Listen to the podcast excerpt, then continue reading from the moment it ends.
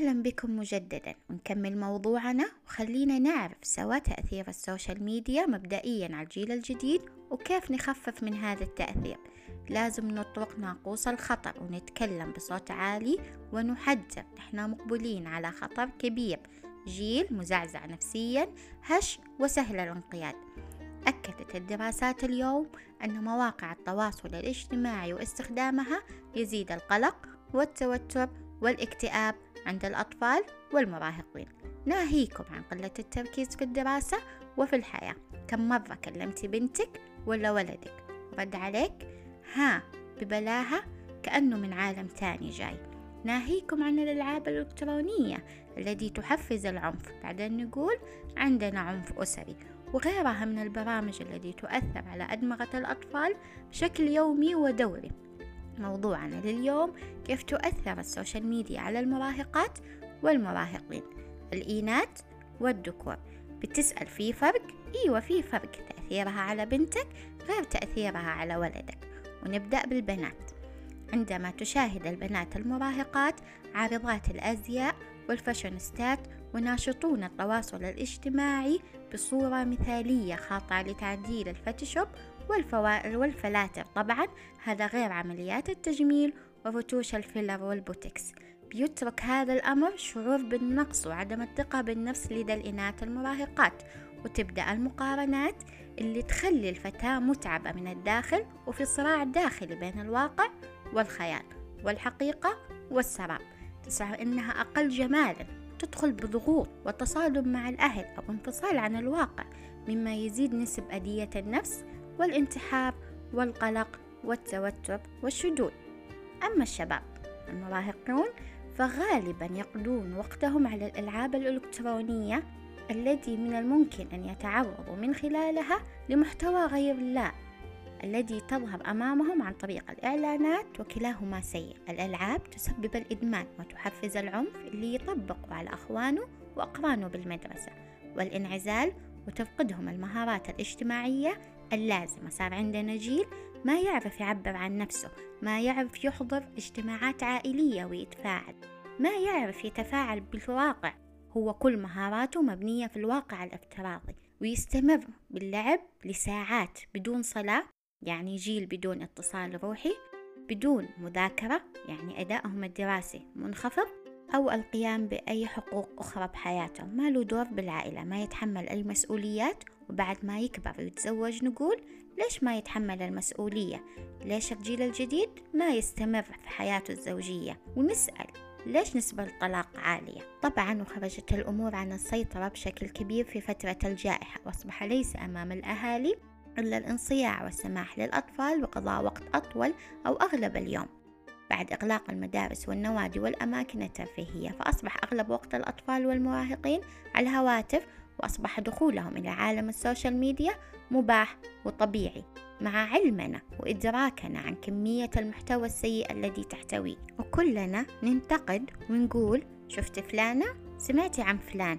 وعادي بعدها نسمح لبناتنا وأولادنا وهم دوبهم بعمر بناء المعتقدات بناء صورة عن الصح والغلط بمتابعتهم واتخاذهم قدوات لهم.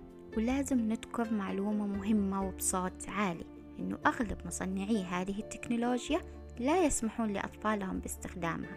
ذكر هذه المعلومة جونيتان هايتد عالم النفس الاجتماعي الأمريكي وأستاذ القيادة الأخلاقية في كلية سيترين لإدارة الأعمال في مقابلة إذاعية رائعة جدا. قام بمناقشة هذه المشكلة على أساس دراسات قاموا بها في المجتمع الغربي لمدى خطر المواقع التواصل الاجتماعي على المراهقين. وأثبتوا من خلالها ارتفاع نسب الشذوذ وطاعات المخدرات والانتحار عند الفتيات المراهقات.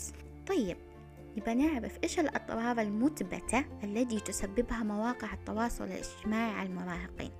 واحد اضطرابات النوم لأنه هو خايف شيء يفوته نايم وهو مشغول. اثنين قلة الثقة في النفس وزيادة القلق والتوتر والإضطرابات النفسية وهذا أكثر شيء نشوفه عند البنات. ثلاثة تعرضهم للأذى النفسي من المقارنات الاجتماعية برضو عند البنات بسوي زي فلانة وبفعل زي علانة. أربعة زيادة التنمر الاجتماعي عبر التطبيقات. خمسة الإدمان على الألعاب الإلكترونية وكلنا نعاني من هذا الإدمان في بيتنا. ستة التشتت وفقدان المهارات الحياتية. ما يبوا يطلعوا ما يبوا يذاكروا ولا يقابلوا أحد. وكل بيت عنده من هذا النموذج. طيب ليش نحن نعطيهم أصلا الأجهزة؟ كان رد الأهالي أكثرهم لسببين. واحد الخوف من أن يشعر الأطفال أنهم أقل من أصدقائهم وزملائهم في المدرسة لأن غالبية اليوم يستخدمون الأجهزة الذكية والتطبيقات. اثنين الخوف من أن الطفل أو المراهق سيشعر بالإنعزال في حال لم يواكب هذه التطبيقات التي تحاكي متطلبات المراهقين. طيب نبى نعرف كمان إيش الحلول التي تخفف وتساعد من تقليل استخدام السوشيال ميديا عند المراهقين. ونقول الحلول بصوت عالي. واحد وضع الهاتف خارج غرف النوم. وتوقف استخدام قبل النوم بساعة على الأقل. يعني ممنوع ممنوع يناموا والأجهزة عندهم. اثنين استخدام ساعة منبهة تقليدية لإيقاد الأطفال. ثلاثة وهذه أهم نقطة عدم السماح للأطفال والمراهقين باستخدام مواقع التواصل الاجتماعي حتى سن 16 سنة. حتى سن 16 سنة. لازم تحاربي وتصري وتقاومي لين يعدوا هذه الفترة الصعبة بحياتهم. نسمح لهم باستخدام حساباتنا والتواصل من خلالها. إضافة أصدقائهم واتساب سناب أي تطبيق. بس التطبيق يكون خاص بنا. أربعة تحفيز لعب الأطفال والمراهقين في الخارج وممارسة الأنشطة ونشدد على هذه النقطة ونعيدها بصوت عالي. لازم نحمسهم ونخرج ونخرجهم. كيف نحفزهم؟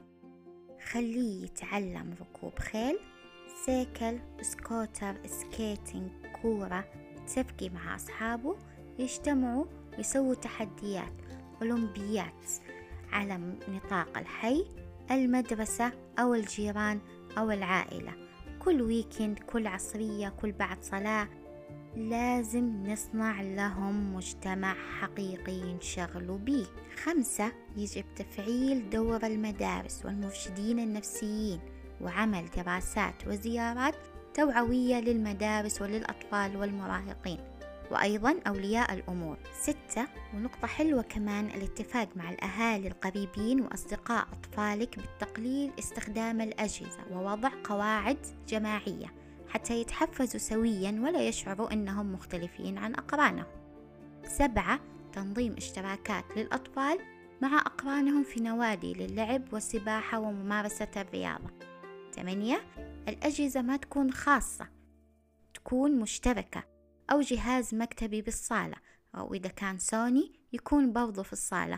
هو مزعج بس الموضوع يستحق. وأخيرا فعليا نعيش اليوم معضلة حقيقية مع تطور التكنولوجيا وتواجد الأطفال والمراهقين على السوشيال ميديا. يجب أن نقف وقفة واحدة وقفة واعية وننقذ أطفالنا وجيلنا الجديد. يجب أن ندق ناقوس الخطر ونقف جميعا من أخصائيين وأهالي ومسؤولين. نبغى ننشئ جيل واعي يملك ثقافة وأساسات وتوابط قوية صحيحة ومنظور غير مشوه للحرية وللصح وللغلط. بكده ننهي حلقتنا لليوم. خليكم قريبين ومترقبين. معاكم أنا ندى وبصوت عالي.